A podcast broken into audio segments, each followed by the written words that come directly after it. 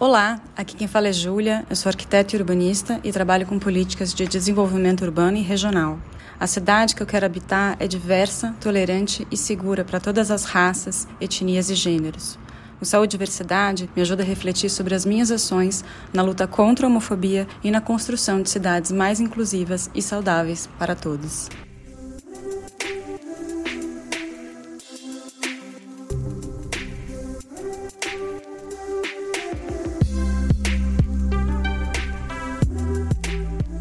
Olá, tá começando mais um programa Saúde e Diversidade, o um podcast de saúde para as pessoas LGBT. Esse programa foi gravado no dia 7 de fevereiro de 2021 e ele vai ao ar todas as segundas-feiras em todos os tocadores de podcast e todas as quartas-feiras pela Rádio USP, no site da Rádio USP. Por falar nisso, um super beijo, abraço pro pessoal da Rádio USP. Eu sou Mário Cesar Vilhena, tô aqui quarentenado, junto, mas separado com a minha amiga Vivian Avelino Silva. Fala, Vivi, tudo bem? Oi, Mário, tudo bom? E você, como você tá? Tudo bem, tô morrendo de saudades. E aí, a gente tá hoje num clima meio de outono, parece, né? Quase. Menina, não é? Tá tudo nublado. O que que é isso?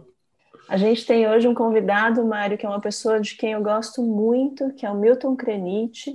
Milton é médico, graduado pela Faculdade de Medicina da USP, fez residência também lá na Faculdade de Medicina da USP e ele fez geriatria, que é a especialidade que meu marido também faz na mesma instituição, né? Ele atuou como assistente na clínica médica no Hospital Universitário da USP e também como preceptor da geriatria lá no Hospital das Clínicas. Atualmente ele tem uma linha de pesquisa sobre envelhecimento LGBT e é diretor de projetos da ONG Eternamente Sou, que é uma ONG voltada para o público LGBT acima de 60 anos. Milton, que prazer receber você. Obrigada por aceitar nosso convite, viu? Miltinho, toda reverência. Oi, Vivi. Oi, Mário. Obrigado. Obrigado pelo convite. Satisfação de estar aqui com vocês. Satisfação é nossa. Milton, a gente sempre começa o episódio pedindo para o nosso entrevistado falar um pouquinho sobre a trajetória, porque afinal de contas, todo mundo que a gente chama aqui tem já um pezinho na saúde LGBT e a gente quer entender por que que você teve esse interesse também. Legal. Legal, então assim, eu, né, como você falou, eu sou geriatra de formação, então sempre gostei muito de clínica geral, depois gostei de geriatria, gostei de me apropriar sobre os estudos de envelhecimento e dentro da geriatria, quando eu estava, eu acho que essa questão da, de estudar sobre saúde LGBT veio de uma carência até de conhecimento. Quando eu estava na geriatria, perceber que quando eu quis discutir sobre saúde, sobre as pessoas LGBT que envelhecem, eu não sabia onde pesquisar, eu não sabia o que procurar, e eu, daí eu percebi até minha própria ignorância sobre esse assunto. E daí, acho que já vai fazer uns 3, 4 anos, comecei a me apropriar sobre esses assuntos. Comecei a estudar comecei a até depois da minha linha de pesquisa e o meu doutorado mudei completamente para pensar nisso, né? Então é interessante pensar que o meu doutorado antes eu pensei ia fazer sobre cardiologia, envelhecimento, mas daí de repente fiz uma mudança completa, falei, não, acho que eu quero, o que me dá vontade mesmo de estudar, e eu quero ficar mais especialista nisso, vai ser entender um pouco mais sobre a saúde LGBT das pessoas que envelhecem. Que legal. E aí, Milton, a gente vai então agora falar nesse primeiro bloco um pouco sobre o envelhecimento em si, que é um tema que interessa a todo mundo, seja LGBT ou não LGBT, né? Primeira pergunta que eu queria te fazer é essa oposição entre envelhecer ou ter uma vida longa, ter longevidade e envelhecer bem, envelhecer com saúde, envelhecer com boa qualidade de vida, né? Então, não basta a gente ter uma vida de 95 anos. A gente tem que ter uma vida com boa saúde, mas qual que é a diferença? O que, que caracteriza envelhecer bem? Boa, então acho que uma coisa que a gente sempre, e alguns estudiosos dessa área da gerontologia, né, que é a ciência que estuda o envelhecimento, eles vão falar sobre essa qualidade do envelhecimento. Então muitas pessoas vão falar sobre o envelhecimento ativo, o envelhecimento bem sucedido. E a gente vai pontuar alguns pilares que seriam pilares para esse envelhecimento ativo, né? Que seria, por exemplo, autonomia, independência, participação social, entre outras coisas que caracterizariam uma qualidade de vida na velhice, né? Mas então a gente pensar essa questão de qualidade versus quantidade. É o que você falou. Não basta ter 95 anos. O que a gente quer é que essa pessoa de 95 anos tenha autonomia, ou seja, uma capacidade de tomar as próprias decisões, de ser autônoma, independência, de poder fazer as suas atividades de vida diária sem ajuda ou com pouca ajuda e com participação social, presente na sociedade, participando, tomando decisões, sendo importante, não excluída, né? Porque uma coisa que a gente vê da sociedade é colocar as pessoas mais velhas no ostracismo, como se ela fosse um peso, como se ela não importasse mais ou como se tudo fosse ruim a partir do momento que você envelhece. Então é isso, se a gente pensar nos pilares da autonomia, da independência e da participação social, a gente pode pensar numa velhice mais bem sucedida, uma velhice com qualidade. Muito bom. E aí, o que, que caracteriza essa velhice com qualidade, Milton? Como você descreveria um idoso que envelheceu bem? Então, acho que até nos últimos episódios né, da professora Maria Amélia, a gente fala né, que saúde não significa ausência de doença. Então é muito comum a gente ver pessoas idosas, sei lá, com a sua pressão alta, com essa diabetes, com seu colesterol, até mesmo uma pessoa que já infartou, mas doenças controladas. Então, pessoas que mantêm essa participação social, mantêm uma vida autônoma, mantêm uma independência e conseguem desfrutar da vida na velhice, né? Então isso vai ser permeado por várias questões também, né? Seja renda, escolaridade, mas que vão impactar na qualidade de vida, impactando também em saúde mental, na participação social, um lazer, mas o que a gente quer é isso, são pessoas idosas que, independente de terem doenças, que vai ser comum ter doença no processo de envelhecimento, pode ser comum, é mais comum ter pessoas idosas com mais de uma doença do que com menos doenças, mas que estejam participando, estejam autônomas, estejam vivendo uma vida plena, né? Então isso vai ser um pouco particular de uma pessoa para outra, mas que possa mostrar essa questão da qualidade de vida. Acho que é importante isso que você falou, né? Porque ter uma doença crônica, ter uma doença que demanda tratamento contínuo, não significa que a pessoa perdeu a saúde dela. Né? Ao contrário, se ela tiver com a doença bem manejada, ela pode perfeitamente ter boa qualidade de vida e participar de forma integral nas atividades, nos planos, nos projetos que ela tem, e não se considerar doente e incapaz ou sem possibilidade de fazer planos a partir daí, né? Exatamente, eu acho que a gente não deve fazer isso com as pessoas idosas, de colocar elas à parte e achar que com um processo de envelhecimento seria só problema. E até trazer esse olhar meio patologizante, né? De trazer o processo de envelhecimento como se fosse uma doença. Não, é um processo natural que todos nós vamos passar. E isso vai fazer também com que a gente ressignifique muitas coisas, né? Porque também, ok, então cabelos brancos vão surgir, rugas vão surgir e mudanças corporais vão acontecer. Então eu acho que cabe a nós também discutir que padrões a sociedade espera, né? E que padrões a gente quer ou impede que uma pessoa idosa seja feliz. Né? Então, uma pessoa idosa não pode ser feliz por ter cabelo branco, não pode ser feliz por ter algumas alterações normais presentes no envelhecimento. Então, a gente tem que discutir isso também, de questões que impedem as pessoas idosas de serem felizes ou de é, viverem uma vida plena. E isso é discriminação, isso é opressão. Sabe que no programa passado, que a gente entrevistou um dermatologista, o João Junqueira, e a gente falou um pouco sobre isso, sabe? A gente vive numa ditadura que obriga a gente a estar o tempo todo buscando a juventude e com uma perseguição ao corpo perfeito, a estética perfeita, e tentando lutar contra uma coisa que é fatal, que é o envelhecimento, né? Todos nós sabemos, é um dado, vamos envelhecer e morrer em algum momento, né?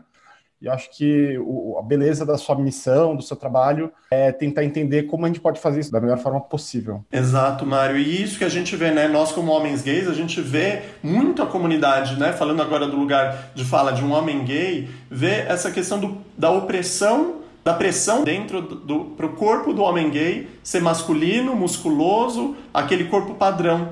E chega num momento, a gente tem que entender isso, como que o que, que acontece com a cabeça desse homem gay Claro, vamos falar da mulher lésbica, da população trans, mas o que, que acontece com o homem gay que viveu nessa sociedade que espera dele um corpo perfeito quando esse homem faz 50, quando esse homem faz 60 ou 70? Uh, ah, essa pressão para o corpo perfeito, masculino e padronizado também vai impactar a saúde mental desse homem que envelhece.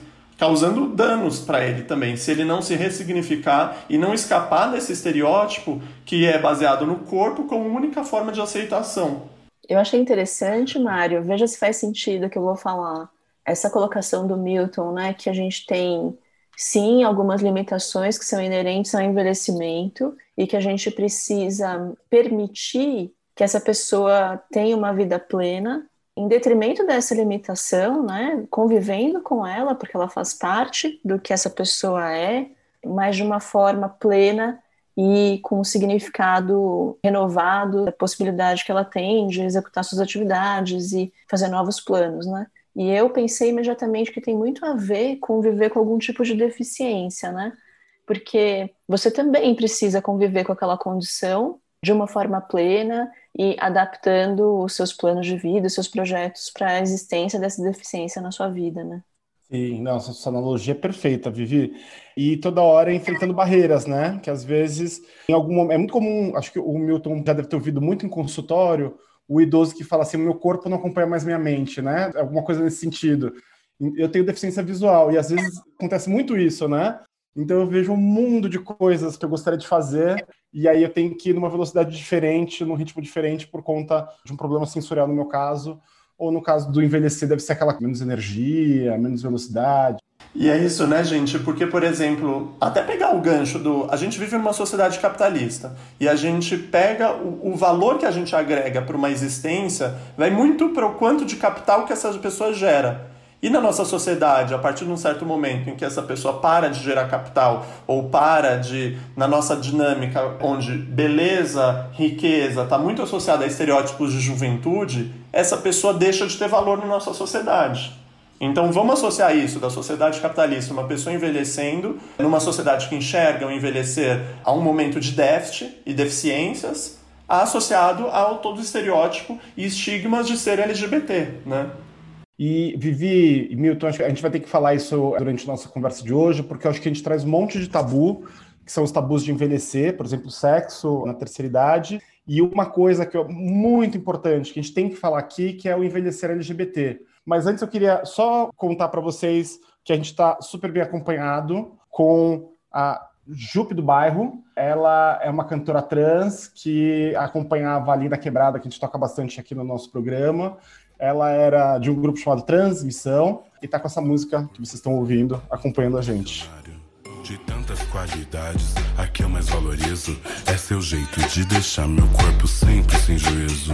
Vou colocar uma música, espero que não se importe. Vamos ouvir Sampa Crio, talvez Bjork. Embalando com suspiros e beijos teus, falo no seu ouvido. Sou eu, sou eu. Troquei a roupa de cama, pode deitar sem vergonha. Prepara o maxilar, que cê vai morder a fronha. E é tão gostoso, pede de novo, é tão gostoso. É tão gostoso, tão gostoso, tão gostoso. É tão gostoso, pede de novo, é tão gostoso. É tão gostoso, tão gostoso, tão gostoso. All we need is love. Tenho tanto pra te dar, tenho tanto pra te dar, tenho tanto pra te dar. All we need is love. Tenho tanto pra te dar. Quem quiser divulgar também o seu trabalho de música, você que é artista LGBT ou quiser simplesmente tirar dúvida, compartilhar algum sentimento com a gente, manda uma mensagem pra gente, arroba saudiversidade, que é a junção da palavra saúde com diversidade, ou então pode mandar um e-mail pra gente, saudiversidade.gmail.com. Diz aí, Vivi. Então vamos falar sobre os tabus, Milton. Sexo já é tabu normalmente, né? Imagina falar de sexo pro vozinho, né? Acho que a gente imagina que uma pessoa com idade, não sei qual seria o, o limiar aí, mas uma pessoa que tem cara de vô nunca mais faz sexo, né? E aí talvez exista um tabu ainda maior de uma pessoa idosa revelar ser LGBT ou conversar com o médico a respeito disso. O que, que você vê na sua pesquisa e na sua prática clínica, Milton? Então, acho que nesse sentido, Vivi, a gerontologia, né, que é a ciência que estuda o envelhecimento, ela avançou muito nos últimos anos. Antigamente a gente não falava sobre sexo na velhice. A gente, digo, como movimento científico, se presumia que a velhice era assexuada, né? não se falava. Ou a pessoa envelhecia e perdia completamente qualquer capacidade de expressão de sexualidade. Então a gente avançou sobre esse mito. Né? Então o mito de que as pessoas idosas eram assexuadas. Mas eu acho que agora é o outro mito para a gente avançar, né? O outro paradigma é o paradigma de que todas as velhices seriam heterossexuais ou cisgênero.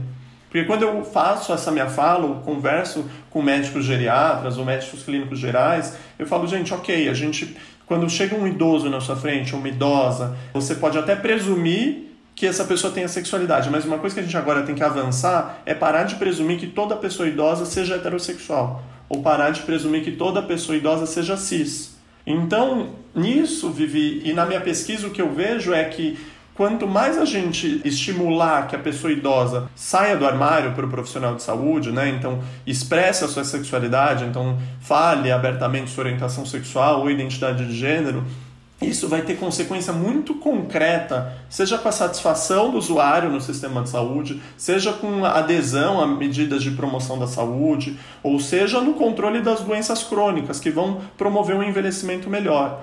Né? Então, nisso, o nosso estudo para uma linguagem de gênero neutro eu acho que é fundamental. Então, eu sempre falo para os médicos em formação, né, quando vão trabalhar comigo, eu falo, gente, em vez de chegar um idoso e você perguntar, cadê sua esposa? E já presumindo que ele seja heterossexual, ou o contrário, né, vem uma mulher e eu perguntar, cadê seu esposo? Ou qual o nome do seu esposo? Eu sempre falo para a gente começar a perguntar pelas beiradas, sendo o gênero neutro. Então, perguntar quem que é a sua família, quem que mora com você, com quem você se relaciona e pensar em sinais ou em momentos que você mostre para essa pessoa que a biografia dela vai ser respeitada, fazendo com que ela possa sair do armário, se expressar e, e, e assim ficar mais satisfeita, aderir melhor e controlar melhor a saúde dela.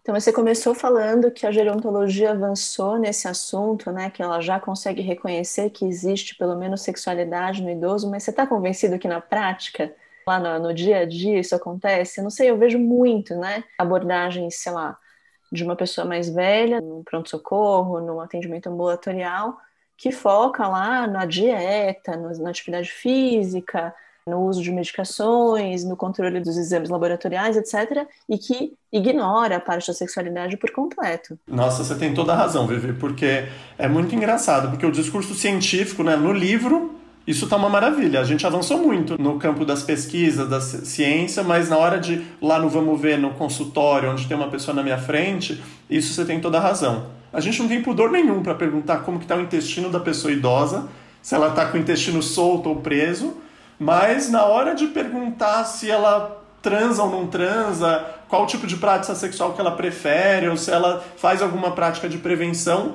o médico, o enfermeiro, o profissional né, da medicina ou da enfermagem pisa em 50 mil ovos, assim. Eu digo que muitas vezes o tabu está na nossa cabeça, na cabeça de quem é o profissional que vai lidar com essa pessoa. E acaba não tendo condições, né, por causa de tabu pessoal, de lidar com isso. Então, é uma coisa para todos os profissionais que lidam com pessoas idosas também se incorporarem e pensarem que da mesma maneira que a gente pergunta se o intestino está preso ou está solto, eu acho que é importante a gente abordar sobre a questão da sexualidade, não ter tabu. E o tabu muitas vezes está na nossa cabeça, né? E abordar sobre isso, porque pessoas idosas transam, pessoas idosas têm libido, pessoas idosas têm desejo, têm atração. E muitas vezes a gente ridiculariza isso, né?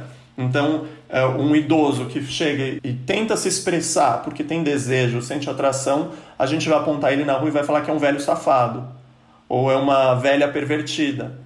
Porque a gente foi condicionado a isso, né? Então acho que a gente tem que romper com isso. E em todos os nossos locais de prática, nossos cenários de prática, a gente batalhar para que essa pessoa idosa possa se expressar e falar, olha, tô com uma secura vaginal, quero transar, mas tô com esse problema, tô com essa questão. Ou um homem falar da ereção, falar da ejaculação abertamente, porque isso está trazendo repercussão para ele. Acho que a gente já começou a entrar então no tópico seguinte, né, que é quais seriam problemas específicos que pessoas idosas poderiam enfrentar nesse campo né, da sexualidade e também, na verdade, nosso interesse, que problemas específicos pessoas LGBTQIA+, podem enfrentar ao envelhecer quando comparadas a pessoas cis hétero e também nas práticas sexuais, Milton?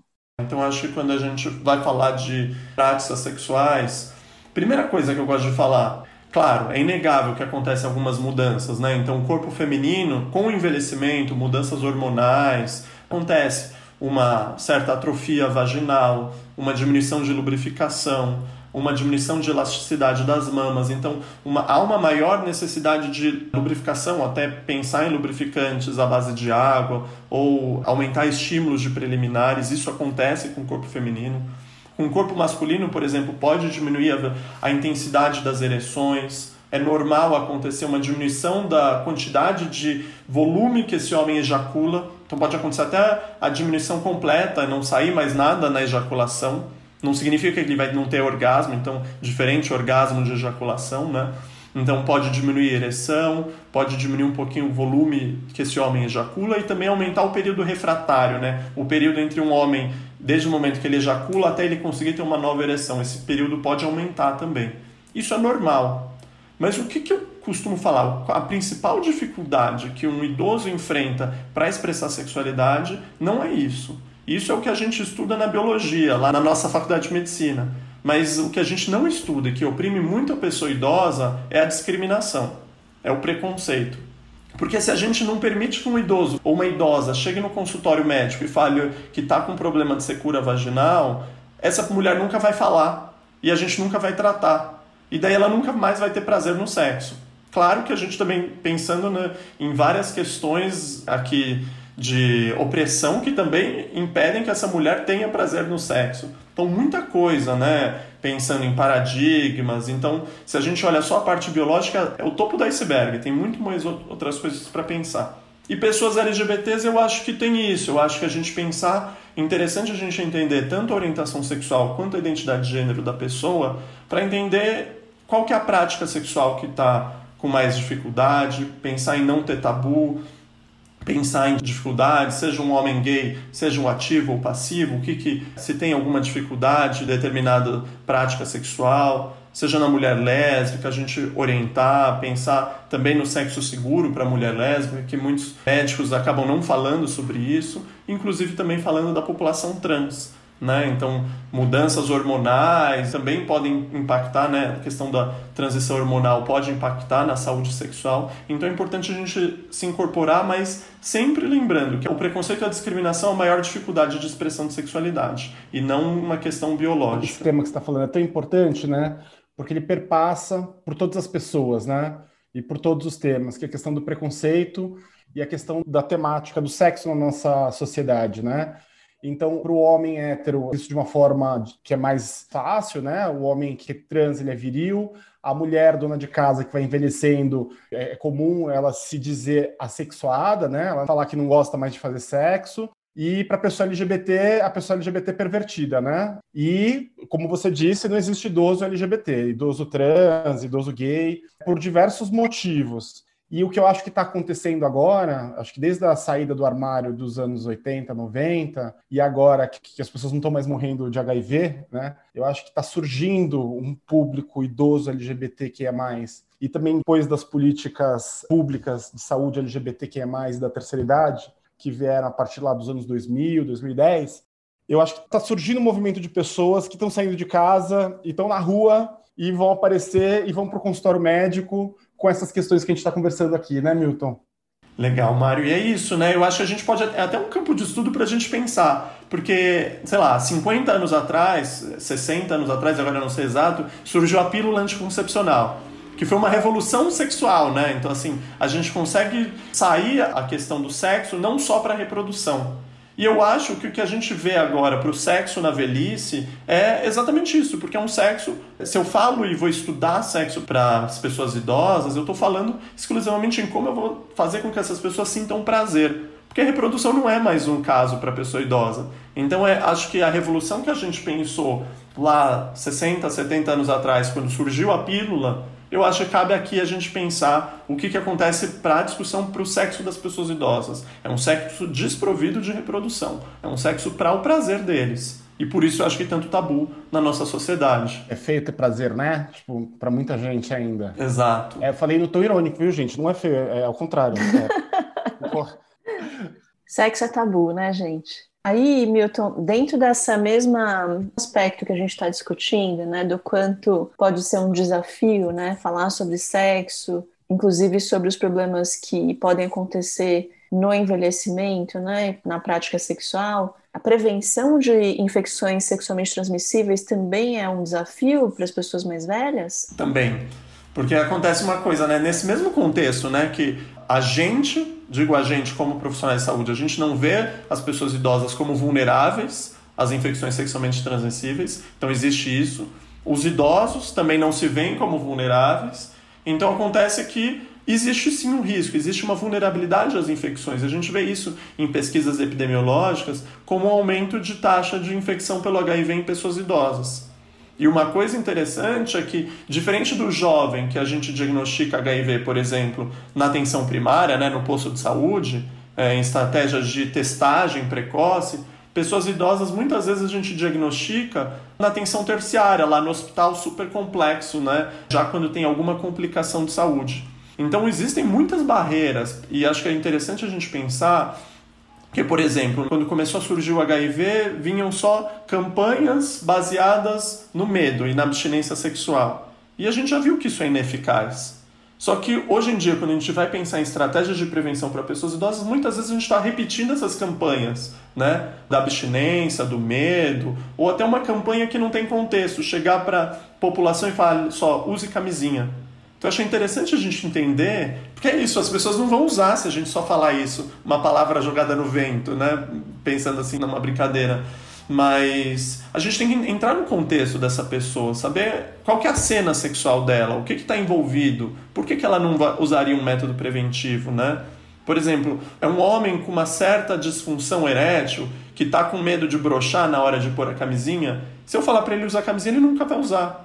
Então eu tenho que entender um pouquinho qual é o contexto e entender que estratégia de prevenção, da mesma maneira que os infectologistas falam de prevenção combinada para a população jovem, a gente tem que pensar em estratégia também não hierarquizada para as pessoas idosas, seja camisinha, seja estudar se vale a pena PrEP ou não, ou outras estratégias, mas entrando na cena sexual. Por que, que essa pessoa não usa tal estratégia? Alguma outra estratégia vale mais a pena para ela, né? Deixa eu só fazer uma pausa aqui esclarecer, porque acho que não é claro para todo mundo, né, Milton, o que, que significa prevenção combinada. Né? Então, essa estratégia propõe que você ofereça de forma não hierarquizada, ou seja, sem colocar uma em primeiro lugar e outra em segundo lugar, né? Você oferece todas as cartas simultaneamente. Tem uma cartela de prevenção com diferentes estratégias para evitar infecções sexualmente transmissíveis, incluindo HIV. Então, antigamente a gente tinha uma única opção, que era a camisinha, né? E ela ficou aí desde a década de 80 até recentemente, quando a gente começou a incluir medicações também como uma opção de prevenção, né? Então a gente usa, no caso do HIV, medicamentos antirretrovirais, que são aqueles que combatem o HIV, tanto no cenário pré-exposição, ou seja, se eu sei que eu tenho uma exposição recorrente, eu tomo medicamento diariamente e fico protegido do HIV, ou numa situação pós-exposição. Já aconteceu e eu tenho 72 horas para usar um esquema que vai reduzir bastante o risco de eu ficar com infecção estabelecida. No caso das ISTs e do HIV, além dessas formas, a gente tem outras formas. Uma delas é testagem frequente, né?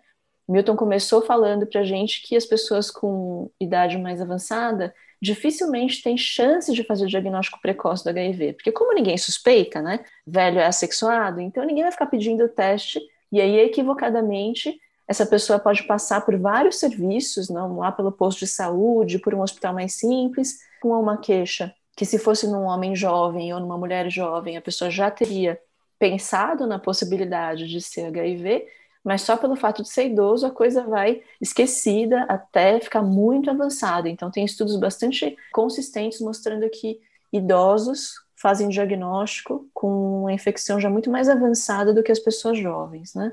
Então, tudo isso nos informa que a gente está falhando. A gente tem uma cartela de possibilidades de prevenção que a gente deixa, a gente perde a chance de oferecer para essas pessoas, né? Exato. E muitas vezes essas pessoas estão aí, estão frequentando, não agora na pandemia, né, mas estavam no baile, estavam nos clubes, em centros de vivência, e a gente não está olhando e as estratégias de prevenção não estavam sendo eficazes, né? Existem fenômenos da sociedade, né, Milton, que contribuem para que as pessoas mais velhas hoje tenham uma chance maior de ter mais parcerias sexuais, né?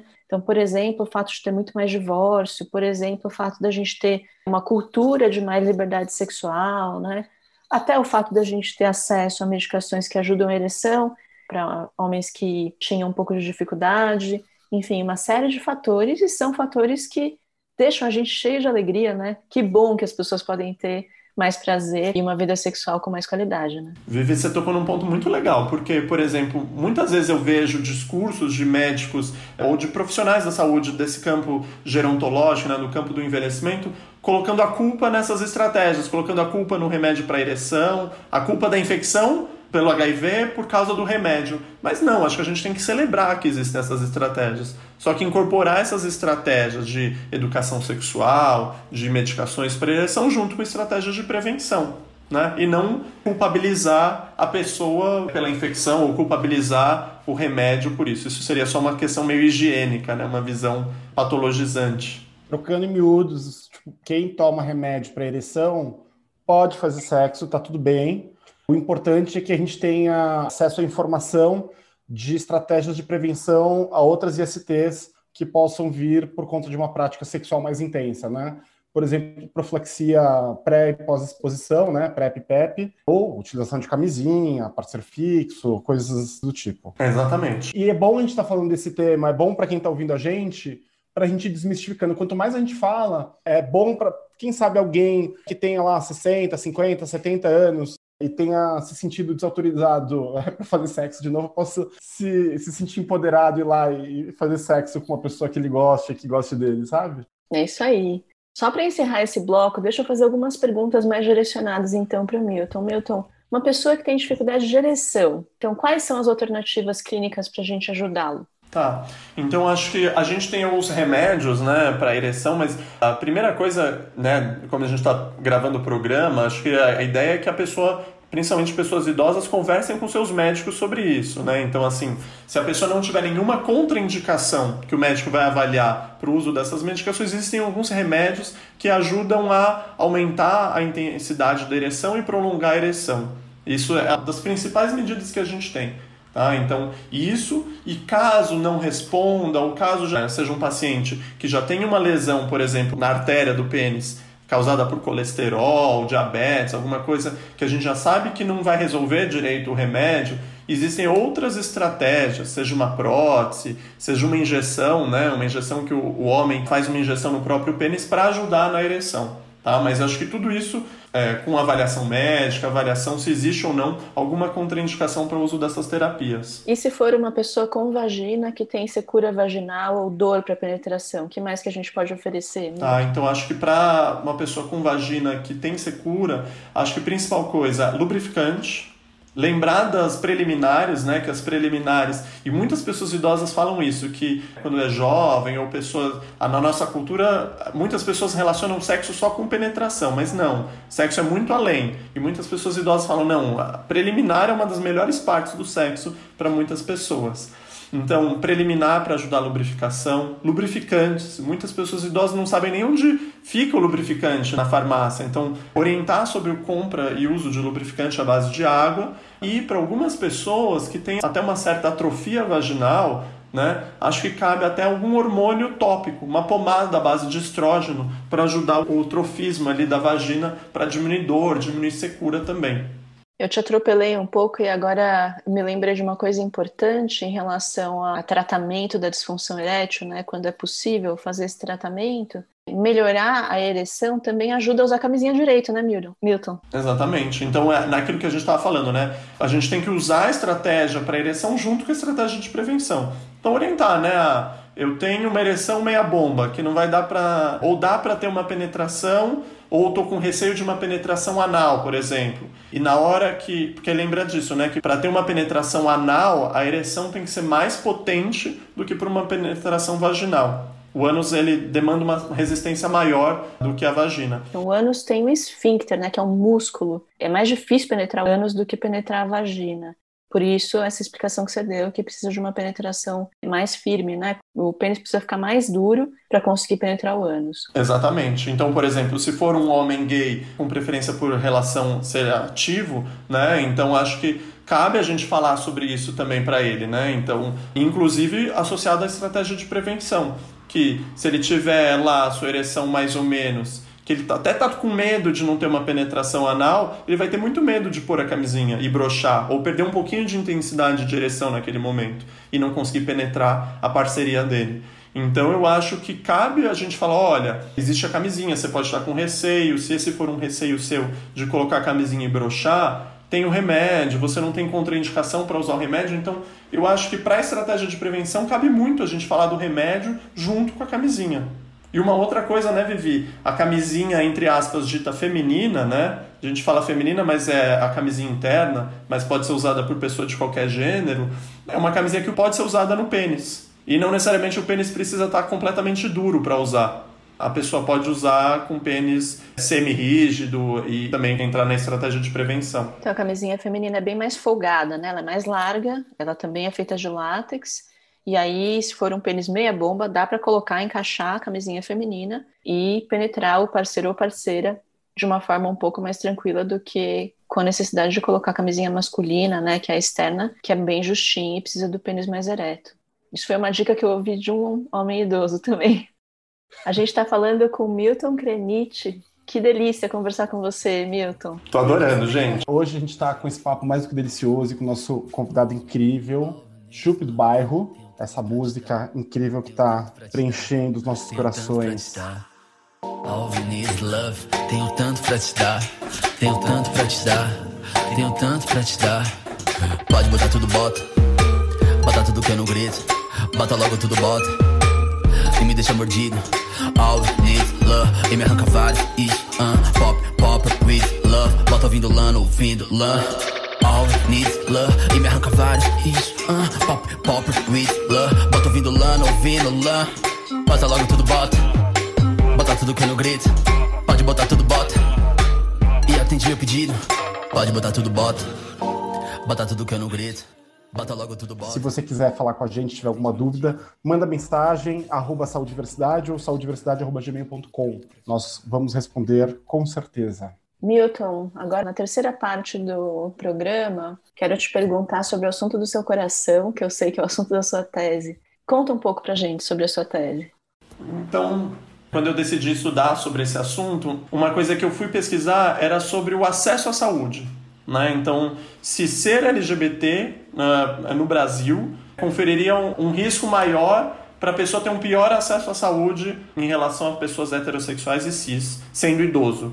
Né? Porque isso a gente já tem muitos dados fora do Brasil, né? nos Estados Unidos, Inglaterra, Irlanda, Austrália, de que pessoas LGBTs apresentam um pior acesso à saúde. Acesso à saúde aqui a gente está se referindo não só ao transporte chegar no posto, né, ou chegar no hospital. O que, que significa acesso, Milton? É, então, acesso é uma coisa bem complexa, que é isso que você falou. Não é só entrar na porta do serviço, né? Entrar na UBS, abrir a porta e entrar. Acessar um serviço vai desde a facilidade que eu tenho de marcar uma consulta, a facilidade que eu tenho de fazer os exames, a facilidade ou não que eu tenho de sentir confiança no, no serviço, no profissional e na facilidade ou não que eu vou ter de aderir às medidas que o profissional de saúde lá do posto vai indicar para mim.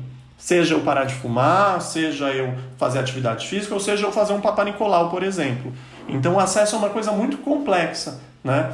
Que a gente vai dividir, e quando a gente vai falar de acesso à saúde, existem várias variáveis que vão pensar o porquê que tal pessoa tem um acesso à saúde pior. E muitas vezes a discriminação, o medo de sofrer discriminação, experiências ruins anteriores, seja o contexto que a gente vive, ou como o cenário hétero cisnormativo de um UBS, né, de um posto de saúde é construído, é organizado, ou até mesmo o profissional de saúde que lá está trabalhando também isso conta. Né? Então essa foi minha pesquisa, né? e está sendo minha pesquisa, meu estudo, avaliar se ser LGBT com mais de 50 anos no Brasil é um fator de risco para a pessoa ter um pior acesso à saúde. E ainda estou analisando os dados, né? ainda uma coisa aí agora de antemão para vocês, sim, quando eu comparo e a gente exclui algumas variáveis né, que poderiam gerar confusão, né, como renda, escolaridade, raça, tudo que depois a gente vai falar até de teoria interseccional, mas quando eu excluo tudo isso, só o fato da pessoa ser LGBT ela pode ter um pior acesso à saúde, uma piora na realização de exames preventivos. Então, quando eu comparo mulheres lésbicas de 50 ou mais anos no Brasil com mulheres heterossexuais, as mulheres lésbicas fazem menos exames preventivos, como mamografia, menos exames como Papa Nicolau, menos exames como rastreio de, de câncer de intestino. Então, isso é só uma variável, mas pode indicar que talvez o acompanhamento do processo de envelhecimento, ou o controle de outras doenças, ou a promoção da saúde dessas pessoas possa ser pior. Que é isso, a gente tem que acompanhar o envelhecimento dessas pessoas, acompanhar se surge ou não doença, promover a saúde delas. E se eu estou notando em algumas variáveis que o controle da saúde é pior nas pessoas LGBTs, provavelmente nas outras variáveis também. Então, no controle do diabetes, ou no controle da hipertensão, ou na promoção do envelhecimento saudável, né? isso também pode ser pior. E isso vai demandar um pior envelhecimento, um envelhecimento menos sucedido, assim, né? Menos bem sucedido. Isso faz sentido, né? Porque para uma pessoa LGBT, seja ela cis, é, gay, é, lésbica, bi ou trans, como ela pode não se sentir acolhida, pode não ter a sua voz reconhecida no serviço de saúde, ela não quer voltar, né? Ela não quer. E já que ela não volta, ela não toma o remédio direito, e aí ela não consegue pegar a medicação, e aí ela não consegue fazer exames, enfim. É uma bola de neve que leva a essas consequências, né? De ficar com a saúde pior e envelhecer com menos qualidade de vida, né? Esse é um dado legal, Vivi. Dois dados que eu queria comentar. Um, quem que tem o direito de envelhecer no nosso país, né? Que a gente entra até num outro ponto de falar da expectativa de vida estimada de população trans no Brasil que tem uma publicação da ANTRA, né, estima a, a expectativa de vida em 35 anos. Então, quem que tem, né, de que envelhecimento a gente está falando? Qual é o envelhecimento que a gente estuda? E também tem um outro dado, né, que vai pegar o acesso à saúde de travestis no Brasil, que também é muito precário. Existe uma pesquisa que vai pensar, por exemplo, o BS. O princípio da atenção primária na saúde, né, do posto de saúde, é que a gente tem um posto de saúde quase na esquina da nossa casa, para eu chegar lá fácil, eu acessar, eu ser acolhido, minhas angústias, eu vacinar no posto, né? Entre parênteses, vamos, viva o SUS, vamos falar do SUS também. Mas existe uma pesquisa que fala que mulheres trans e travestis têm um risco duas a três vezes maior do que pessoas cis de ter que andar mais do que uma hora para conseguir achar um serviço de saúde que as respeite ou que ela se sinta acolhida. Então, quando na verdade o princípio da atenção primária é isso, eu em 15 minutos, 10 minutos estar num posto de saúde para cuidar da minha saúde. E mulheres trans e travestis têm um risco duas, três vezes maiores que a gente de ter que andar mais de uma hora de transporte para acessar um serviço de saúde. E esse é o acesso né, da chegada, né? Fora o fato de olharem feio para ela na sala de espera, não reconhecerem o nome social e uma série de outras violências que ela pode sofrer no próprio quando ela entrou já no serviço, né? Depois de tanto caminhar. Exato. E daí se ela teve essa experiência péssima, ela não vai mais voltar. E vai fazer com que ela deixe de cuidar da saúde, ou se ela cuidar da saúde, vai ser só em caso de emergência.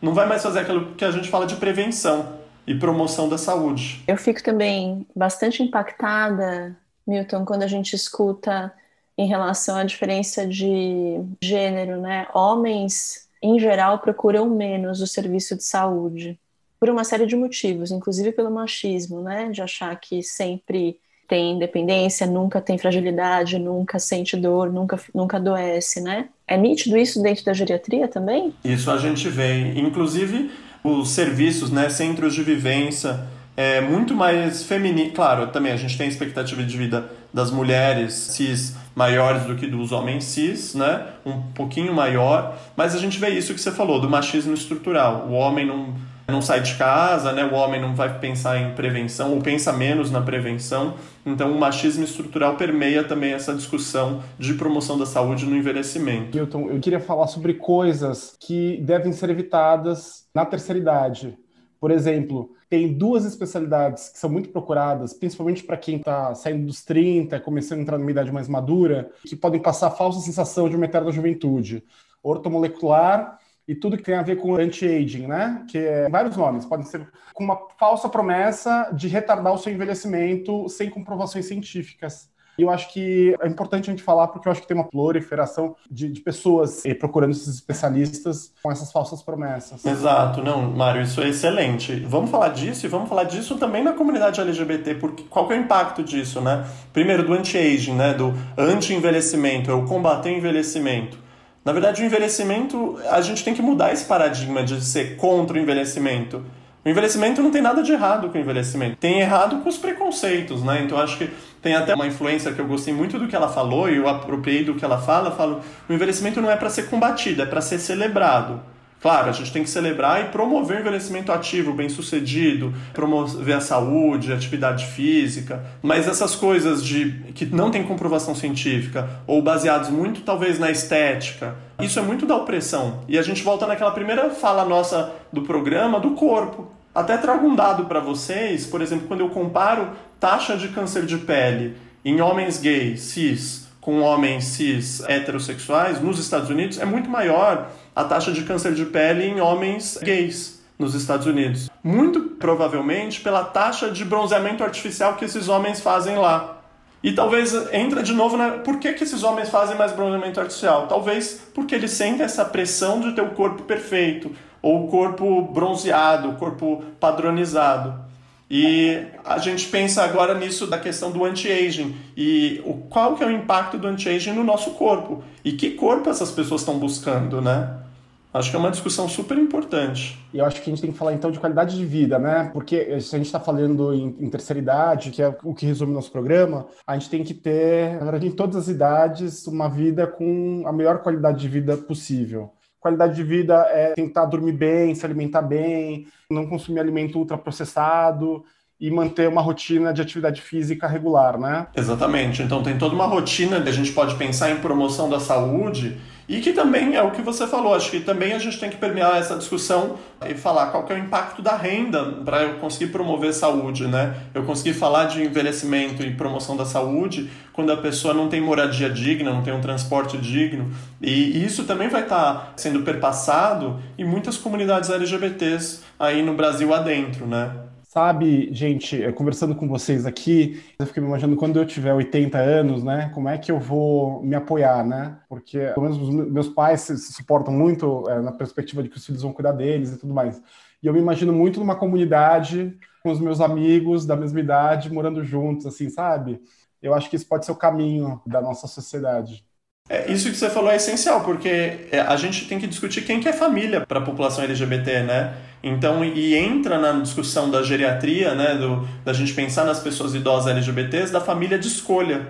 Muitas pessoas LGBTs, diferente talvez de quem não é LGBT, pode ter ou pode querer ter do lado, no momento da velhice ou no momento de maior vulnerabilidade física ou cognitiva, seja da memória, alguém que ela escolheu e não uma família biológica.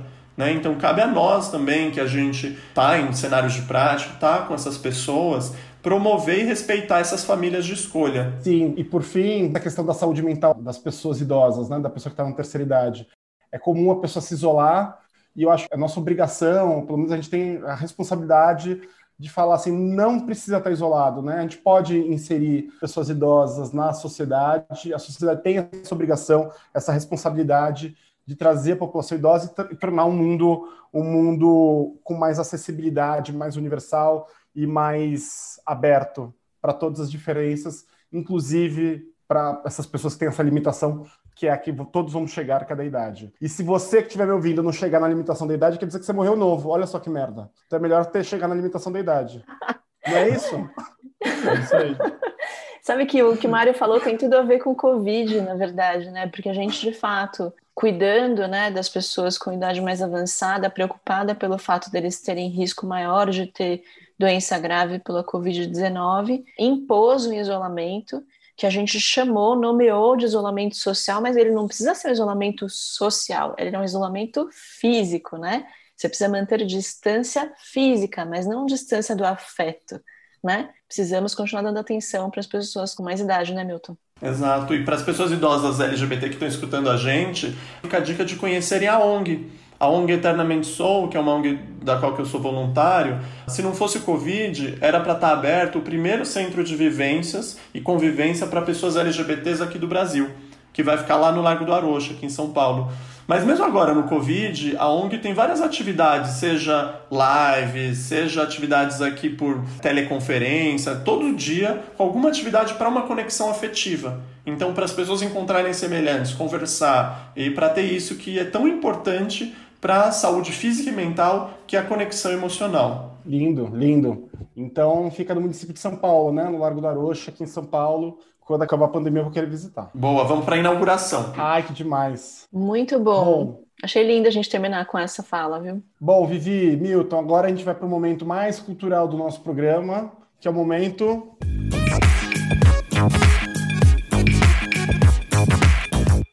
Cultura transviada. Nesse momento, o nosso convidado, a Vivi e eu, trazemos sempre uma dica cultural do mundo LGBTQIA, mais ou não. Podcast, livro, cinema, feriado, o que você quiser. E como sempre, o nosso convidado de honra especial começa com a dica. Milton, qual é a sua dica de hoje? Então, Mário, minha dica é um documentário que tem no Netflix que chama Secreto e Proibido. Secreto e Proibido vai ser um documentário que vai falar sobre a vida de duas idosas lésbicas que vivem juntas há uns 65 anos. É lindo. Quem quiser chorar, chorar mais para valer, pode assistir esse documentário, que é muito legal. Muito bem, muito obrigado, Milton. Vivi? A minha dica foi recomendação da Pamela Quevedo, que trabalha com a gente no podcast. Ela recomendou na sexta-feira passada e na própria sexta-feira eu já assisti chama Retrato de uma Jovem em Chamas, um filme francês que foi lançado em 2019. A diretora chama Céline Sciamma e ela é uma mulher lésbica e ela conta a história de um amor proibido entre duas mulheres no fim do século XVIII, mas ela conta de uma forma realmente com muita sensibilidade. É um filme triste porque no fim elas não conseguem ficar juntas e tudo mais, mas tem uma beleza, uma sensibilidade que eu realmente fiquei muito tocada. Obrigada, Pamela, pela sugestão. E o filme é incrível, ele está disponível no Telecine. Legal, muito bem. A minha dica são os canais, as redes sociais da Casa 1. Eu tenho acompanhado eles, os podcasts deles que estão nos tocadores e também os vídeos que estão no YouTube. São muito bons, gente, são muito bons. Eu aprendo tanto. Tem umas palestras gravadas inclusive com, alguns, com, pessoas conhecidas que já passaram aqui pelo nosso podcast, pessoas que eu quero trazer para o nosso podcast, e depoimentos de médicos, advogados, atrizes, pessoas de todas as especialidades e diversos segmentos da sociedade, falando coisas de todos os tipos. Acompanhe a Casa 1 nas redes sociais, eles estão em todas. Excelente. Antes de agradecer mais uma vez o nosso convidado e falar um tchau, eu queria agradecer as pessoas que nos apoiam, Natália Breda, Pamela Quevedo, Fernanda Rick, que trabalham conosco na produção do podcast, e o Fábio Escaleira e a Bruna Pousada, que trabalham conosco na comunicação, além das pessoas que nos apoiam, a Rádio USP e Castro Burger. Miltinho, muito obrigado. Foi, esse foi mais um programa Saúde e Diversidade. Obrigado, gente. Adorei estar aqui com vocês. Beijo, fofo. Obrigada, Milton. Beijo, gente.